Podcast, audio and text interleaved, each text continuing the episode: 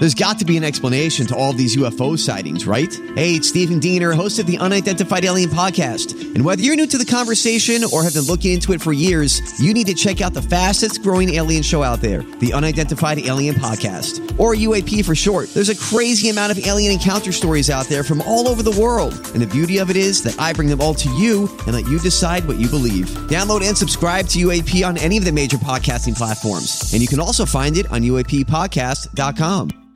Hi, everybody. This is Adriana Trigiani. I'm the host of You Are What You Read. I have the privilege of interviewing luminaries of our times about the books that shaped them from childhood until now. We get everybody from Sarah Jessica Parker to Kristin Hannah, Mitch Albom, Susie Essman, Craig Ferguson, Rainn Wilson, Amor Towles, you name it, they come, they share. New episodes of You Are What You Read drop every Tuesday on Apple, Spotify, or any major streaming platform wherever you listen to your podcasts. Give, give me the update. This is a My Talk Dirt Alert update.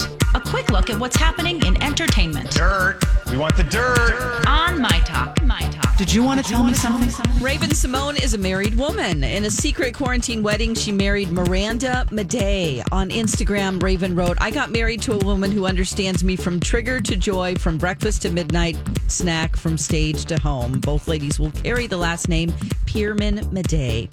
Uh, add Mrs. Butterworth to the growing list of brands changing their image to avoid racial stereotypes. Uh, parent company Conagra Brands said Wednesday that the popular syrup is intended to evoke the images of a loving grandmother, but may be interpreted in a way that is wholly inconsistent with our values. Uh, actor Jamie Foxx is bulking up to play Mike Tyson in an upcoming biopic. Uh, Foxx says his daily workout routine includes 60 pull ups, 60 dips, 100 push ups to build up his upper body. However, he admits that he's skipping leg day because he has no calf muscles, so we're going to have to get some prosthetics for that.